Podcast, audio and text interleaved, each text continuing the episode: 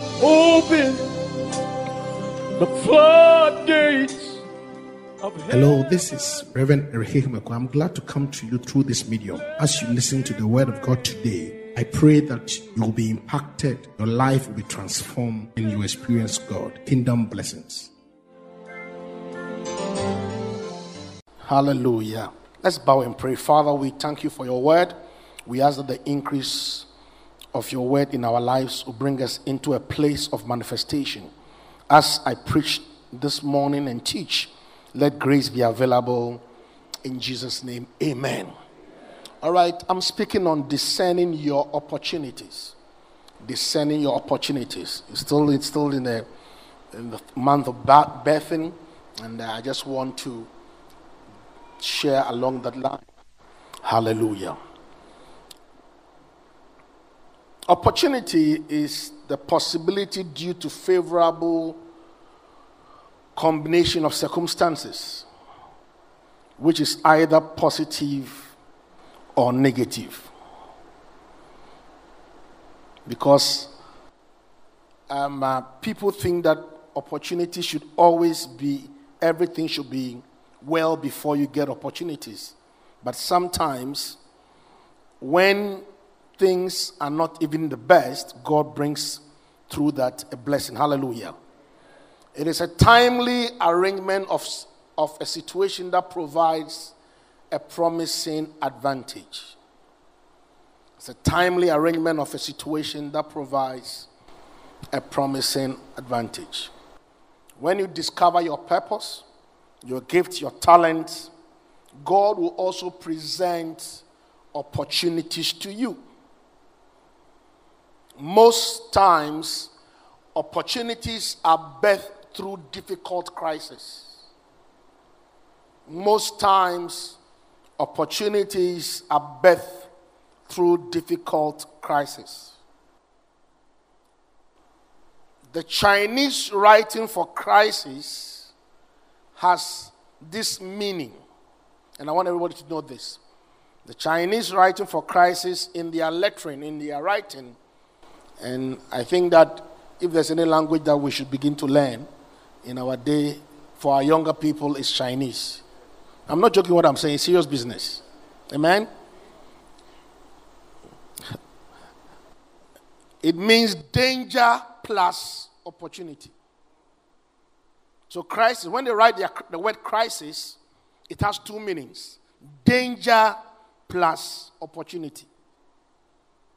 Danger plus opportunity. So in the Chinese writings, they write crisis as danger plus opportunity. And I want you to know that in everybody's life, God will always give you opportunity. Every day, opportunities are presented to us. And it's very important that we are able to understand and discern when those seasons come. It is said that when preparation meets opportunity, it becomes favor. So when you see favor in somebody's life, it is not just happening. It's because the person may have done preparation.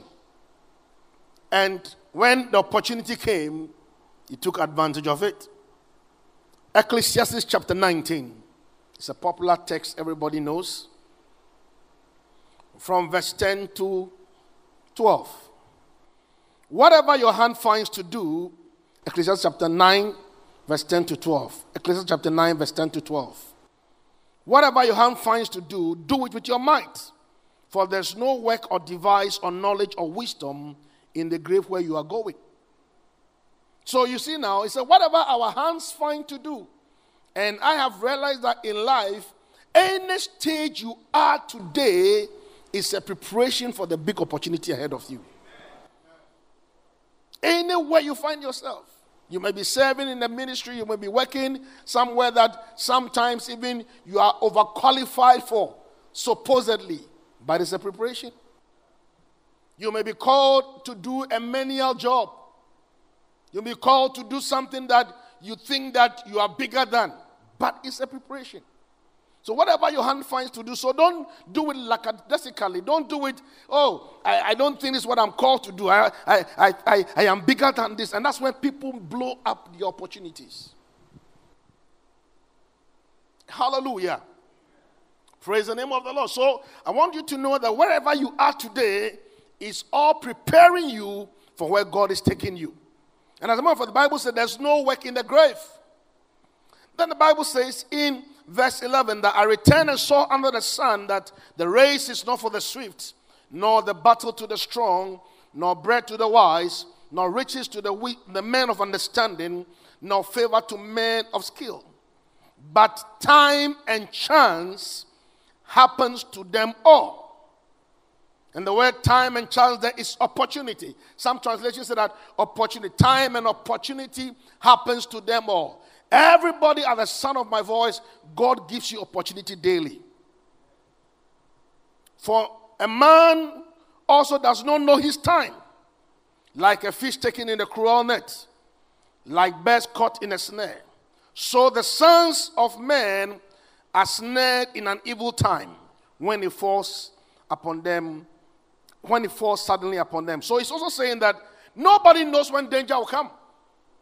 Nobody wakes up in the morning driving to work and say, today, accident is on my way. The same way, that is how opportunity comes. You don't wake up in the morning and say, today, my body is going to be responding very wrongly. Amen? So you notice that the key thing is that we must discover and discern our opportunities. And it comes through great good discernment and right judgment. Good discernment and right judgment. We must not look at things and issues only on their surface. But we must have a prophetic eye. So when things happen in your life, when challenges come up in your life, you must not look at it at the surface. Anytime you are going through a crisis or something's happening in your life, you must see whether what is happening, God has a plan for it. And it's very important that you must have discernment. Tell somebody discernment. Now, let's turn our Bibles to Genesis chapter thirteen. I want to show you some biblical examples. In Genesis chapter thirteen, verse eight to thirteen, there was there was strife between the herdsmen of of Lot and the herdsmen of Abraham. So they decided to part their ways. So Abraham said to Lot, "Please let there not be strife between you and me, between my herdsmen and your herdsmen, for we are brethren. Is it not the whole land before you? Please separate from me. If you take the left, then I will go the right. If you go the right, then I'll go to the left." Verse ten. And Lot lifted up his eyes and saw all the plain of Jordan, it, that it was well watered everywhere, before the Lord destroyed Sodom and Gomorrah, like the garden of the Lord, like the land of Egypt, as you go towards Zoar. Then Lot chose for himself all the plain of Jordan. And Lot journeyed east, and they separated from each other. Abraham dwelt in the land of Canaan, and Lot dwelt in the cities of the plain, and pitched his tent even as far as Sodom. But the men of Sodom were exceedingly wicked and sinful against the Lord. So Abraham and Lot decided to separate their ways. And Abraham told Lot that, "I want you to choose first. If you are blessed, you are not worried. If you are carrying the blessing, you are not worried." And what happened was that Lot saw the place and it was green. It was watered like the garden of the Lord. That's powerful. Very, very powerful. Tell somebody powerful. Right. Very powerful. The place was green. was very nice, and it was watered like the garden of the Lord, and even like Egypt, like America, because in those days Egypt was like America. Hallelujah. And he chose. So you can see here that Lot chose from the surface, but he was going towards destruction. Now we hear that Lot's pitch is turned by Sodom, but in the by Genesis chapter fourteen, the next chapter, we found out that he was now at the gate of Sodom and Gomorrah. He became even an elder. So sometimes the opportunities that will be presented to you, that will look very nice, but there's danger and there's a hook behind it. There's a snare, like the scriptures say. There's a net. So it will be a nice opportunity, it will be a beautiful thing, but there's a, there's a net and there's a hook in it. As a matter of fact, when you are catching the fish, you put the, the bait of the fish, the, the bait on the hook. The, the fish does not know that there's a bait in it. And sometimes there's going to be a time that an opportunity will be presented to you that looks very glorious. But you need a prophetic eye. You need discernment to be able to make the right choices. The Bible said when even Lot left, Abraham decided to stay where he was. And I like what Abraham did. He said, choose first. So it's not every nice thing you see that is nice. I am not against anybody traveling abroad, but it's not everywhere in the world you must go. Because if God has not sent you there, it will not be fine. Let's look at another person in the Bible, in the book of Ruth. Some of you have never read Ruth, so I want to help you to read Ruth today. Amen? Ruth, chapter one, verse fourteen to eighteen. We all know the story how Elimelech and Naomi went into a place and they lost all their... Uh, Elimelech died, his two sons died. Land of Moab. And uh, Naomi now said, I'm going back. And these are the two daughter-in-laws. Verse fourteen, they lifted up their voices and wept again. And Orpah kissed her mother-in-law, but Ruth clinched to her and said, look, your sister-in-law has gone back to her people and to her gods.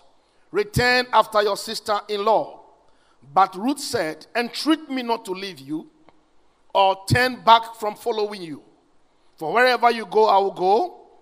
Wherever you lodge, I will lodge. Your people shall be my people. Your God shall be my God. Where you die, I will die.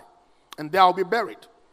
The Lord do so to me, and more also, if anything but death parts you and me. And when she saw that she was determined to go with her, she stopped speaking to her. Two of them had opportunity to choose. Orpah looked at Naomi and said, look, yourself, you've changed your name. You said, now you are bitter, Mara. You had a husband, died. You had two sons, died. I don't know the curse you brought into the family. Then Naomi saw something on, Ruth saw something on Naomi that was more than the surface. He saw somebody who had an encounter with God. He saw somebody who knew God. He saw somebody that though she was in crisis, there's a God this woman serves. There's something about this woman that apart from the challenges she's going through, I want to know that God. And the Bible says that the Orpah just kissed goodbye. I'm sure she was going for another, another man to marry. And sometimes... Is you have to kiss some people goodbye, but some people you have to stick around with them because there's something on them that is bigger than who they are. That is why it's very important who you stick around. who hung, who he hung around. And the Bible says that he said, whatever you go, I'll go. Because here is a woman who has lost a husband, and the, and and and Naomi told her, like, are you going to follow me? I'm not going to have a son now for you to get married. But she decided to follow what was right, good character, good purpose, direction. Somebody carrying something. And it's not a surface. It's not something that you're going to see by the person's dressing, his cologne or something, or his perfume or his car he drives. But there's something about this person that you know that is more bigger than what the person is appearing to look like. And sometimes you must make that definite decision in your life to follow somebody who has an encounter with God.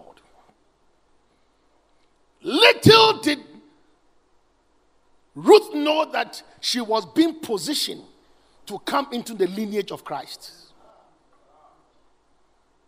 It may seem as if it was bad.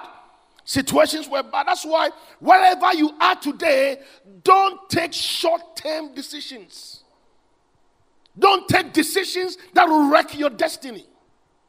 Don't take decisions just because today you are hungry. Because you can easily sell your destiny on the platter of lunch. You can sell your destiny just by allowing certain people to walk into your life wrongly. And Ruth saw bigger. That is why you must discern. Can I tell you something? Hey, I'm not against you go, not going to another church. But it's not every church you go to. But it's a church you hang out with. You don't go to a church because it's nice. You go to a church because destiny is connected to that place. Hallelujah. Let's look at another person in the Bible called Moses.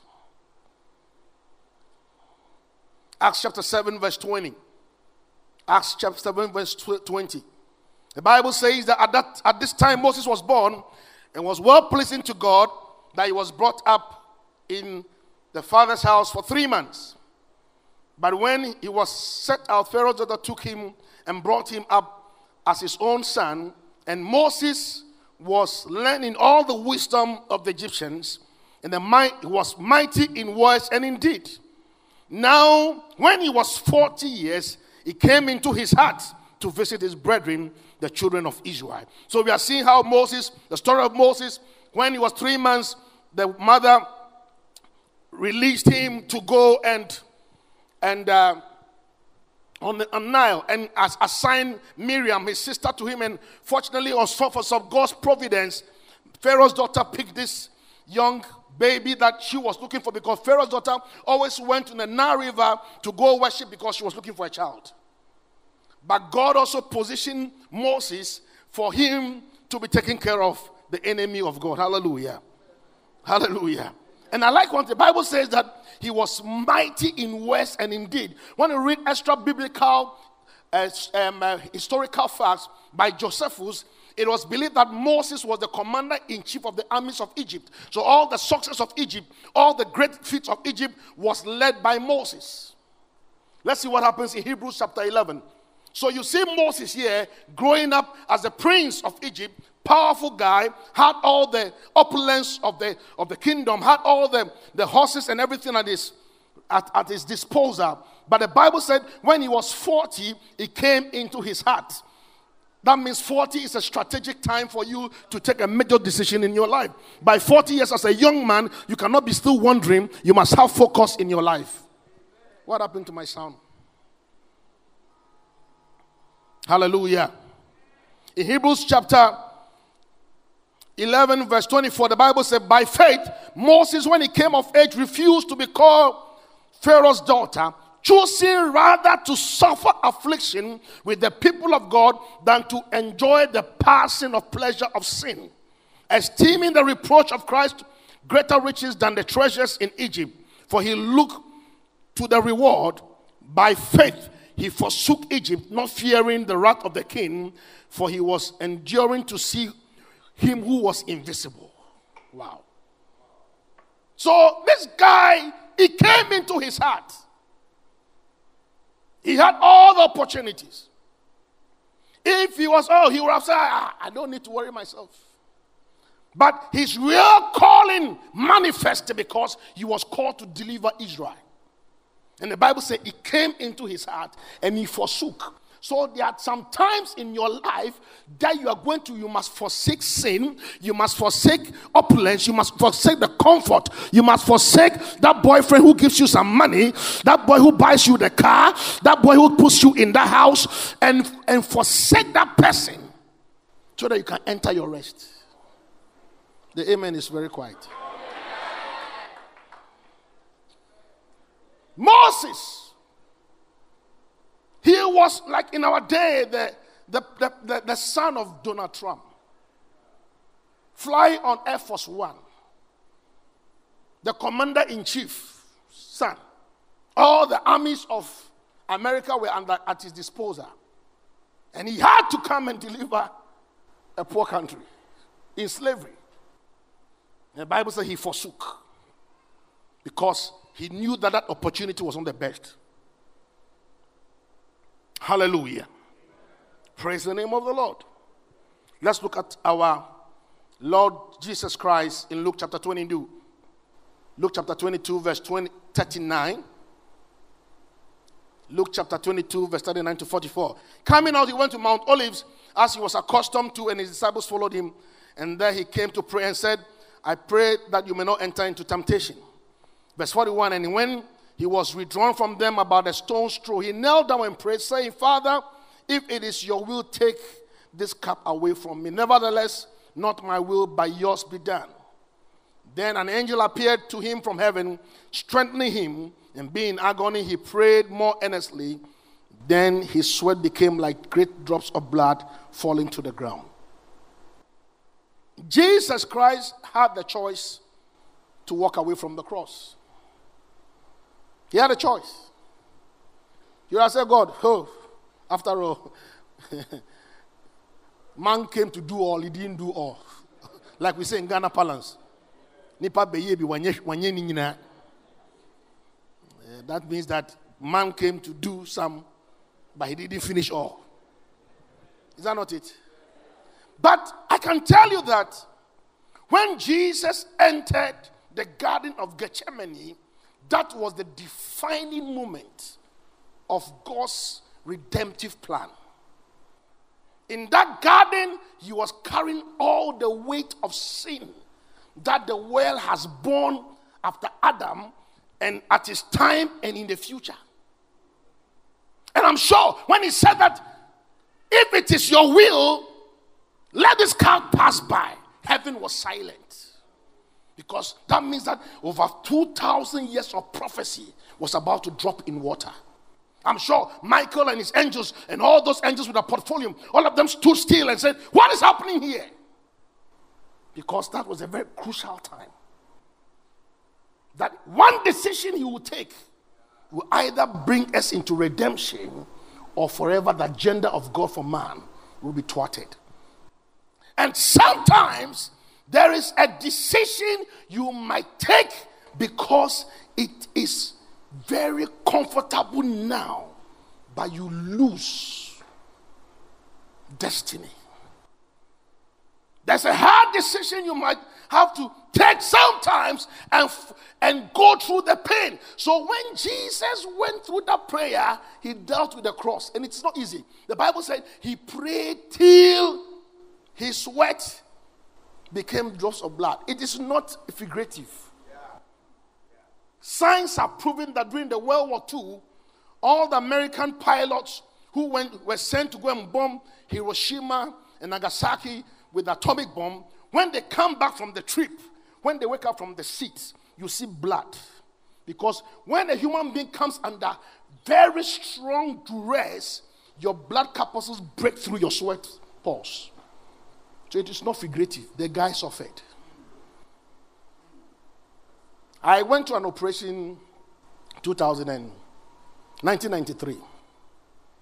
And when I was recovering from the anesthesia, then I saw that, hey, Jesus suffered. Hey! That one, they gave me injection when I was recovering. Hey! I was screaming. I was shaking the bed. And I, when I woke up the first, I said, then Jesus who went to the cross without no anesthesia, let's not take his sacrifice for granted. Is somebody hearing me? Hey, that day, I said, hey. That's the first thing that occurred, because even with all the medical things they gave me, and I was waking up, I was shook, I was literally changed. I was held because I was shaking. And the painful thing that when I got there, the nurse said, jump, jump off the bed. We are going to walk today.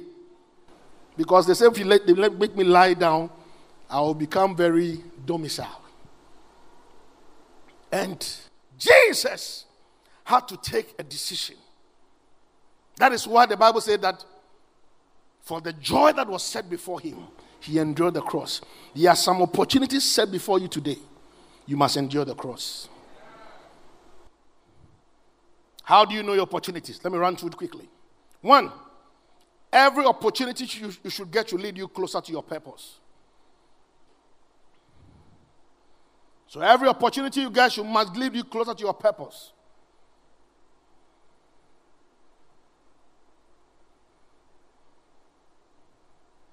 It's not every opportunity that is yours.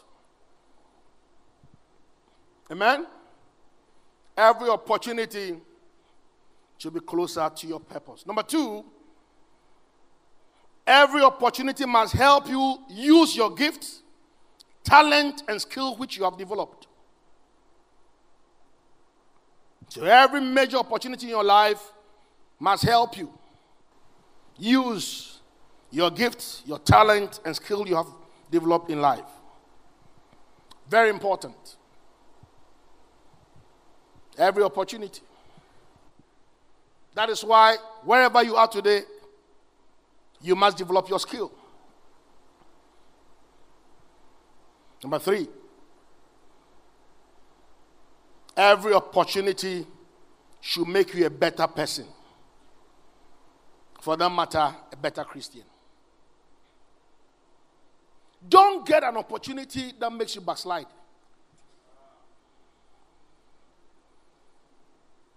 Don't get an opportunity that makes you walk away from God.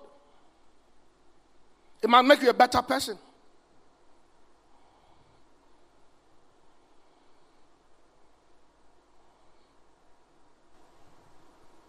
Number, f- yeah, I'm tracking you. All, every opportunity must stretch your abilities, giftings, and character. Your opportunity must stretch you. As a matter of fact, your next level must stretch you. Your next level must scare you. If whatever you have been called to do, you can just do it by yourself, it is not from God. Your opportunities must stretch your abilities, your giftings, and character. It must stretch you. It must, it must pull you. It must pull some juices out of you. It must pull. It must stretch you. It shouldn't be something that you just do, oh, it's easy. No. It must stretch you. Your any opportunity God gives you must stretch you. It must make you tell yourself that, ah, this one, God must help me. Don't think that it is. So if you are getting opportunities that is just normal, then you have not gone deep. Something must trigger on you. Something, something must shift you. Something must shake on you. And the fifth one, every opportunity must be embedded in sowing and reaping. Not buying and selling. I'm going to explain to you. Every opportunity you get must be embedded in the principle of sowing and reaping, not buying and selling. In this world, there are two systems of opportunity, either buying and selling or sowing and reaping. Sowing and reaping is that you are going to sow your talent, sow your skill, sow your energy, sow your strength. Time. Seed time and harvest. So you are sowing today, you may not see the results. You are sowing now for two years, three years, ten years, you're not seeing the result, but the results will come. But the other simple way is buying and selling, where I take my soul and I sell to an entity and gives me what I want. That's the Babylonian system. That is why if somebody tells you, go and do this and this and you make money, you are selling your soul. Yeah. There's nothing like going to the juju. That is, you're selling your soul. You're entering wrong covenants. And it will follow you. It will, me- it will mess you up. Forever. And forget it. When you are doing that thing today, it is going to affect you generationally. May you not create trouble for your children. Some of us, you are praying prayers that you shouldn't have been praying. The prayer you should have been praying now is that God prosper me, God change my life. God, now you are praying and binding things that sometimes has never been bound. Because somebody sold. And our world is becoming where people are selling and buying. That's why the, the Babylonian system is selling and buying. But the kingdom system is sowing and reaping. So, labor, work, use your talent, use your skill, wait, it will, you have a harvest. You wait as you sow, as you sow. And I've, I, and I've been serving God few years, but I've seen that principle work. I've seen that principle work. It is working. Tell somebody it is working. Yeah, it is working. I have to fast, I have to pray, I have to study. Sometimes I spend almost the whole day in my study.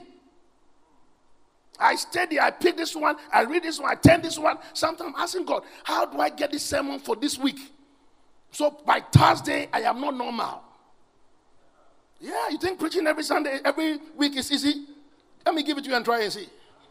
And every day I don't come and say, God is good all the time. God is good all the time. Amen. Let's go home. Every day I give you fresh word. Try to see. He's sowing and reaping. He's sowing and reaping. He's spending time in praying. This this morning, two a.m., I, I, was, I was up one thirty-five. I said, God, give me small sleep. two a.m., I was up till now. And I'm going to be up till maybe around eight p.m. plus nine p.m. today. Because right after this service, we're going to inaugurate a church. And sometimes I only take water. Sometimes I don't even take water. Sowing and reaping. So when God is prospering pastors, allow. I like that. The Bible said that a laborer is worthy of his hire. Don't muscle the ox that treads the corn. Tell somebody sowing and reaping. If your the principle of opportunity is not embedded in that, watch it. There's no quick fix. And we are being presented with all kinds of stuff. Pastors are being presented with all kinds of stuff. Like I said the other day, now the difference is that we are not only wearing the Raphael skirt, they are also wearing the suit. And just all kinds of things. But check any genuine man of God who has been consistent. As the person journeys with God, you literally see the hand of God and the results of his labor. And any believer who does that, today it might be tough. It might, you might have to take a decision. You may have to forsake Egypt. You may have to let still cling unto God what is good. That is why you must have covenants with God. Covenants, personal covenants, personal covenant, personal covenant, not general covenant. There must be some things you tell something I am never going to do in my life, period. And it's a covenant with you and God, and God will watch over that covenant and perform it. Because God had a covenant with Abraham, there was no way Ishmael will not be blessed. Those who were here Friday and I saw it. I believe that the well they saw was the oil wells of Arabia. Tell someone the principle of sowing and reaping. So when they come to church, they say, drop an offering. Labor, serve God. Do something for God. Wake up out of, come to church, serve God. Lift up your hands, worship, pray. It's sowing and reaping. There's nothing like somebody, and some people think that a pastor should just lay hands on you, then things will turn around. No. That is why, unfortunately, you see people move from one church to another. There are so many prophets. One who dedicates their car, one who dedicates their house, one who dedicates their, their food, eh, their dresses. So one, man, one one person, several people are doing things for you. They contaminate you. Sowing and reaping. Sowing and reaping. If you don't sow, you will not reap. That is the Bible. From Genesis chapter, it says, as long as the earth remains, seed time and harvest will not cease. And the Bible says seed time. That's why you don't know. The Bible says we should cast our bread upon them because we don't know which of them. I want to tell somebody that may God grant you opportunity. But it will always be embedded in labor. It will always be embedded in work. It will always cause stretch your ability. In the second service, I'm going to uh, pray for uh, Pastor Ben. I know that for the last two weeks or a month, his spirit has been just been agitated, not, not, not really agitated, but some kind of, uh, I call it the Christophanic kind of spirit, the Simon Peter syndrome. One moment, God is with me. Another moment, don't go to Jerusalem. And that's how you feel. You think when I was starting, the first day I was coming to start this church, I went to preach for a friend, and I was coming to church, and I was saying, God, you have to help me. This, you have to help me. If you don't help me, God, I'll be disgraced. Oh, yes, you have no idea. But during this project, there are things, there are silent prayers I pray. I said, God, you have to help me. Yeah. And it is sowing and reaping. It didn't just happen. And God will help you. Amen. God will help you. The God who has helped me from nothing is going to help. That same grace is coming on you today. Amen. Praise the name of the Lord. Rise up on your feet this morning.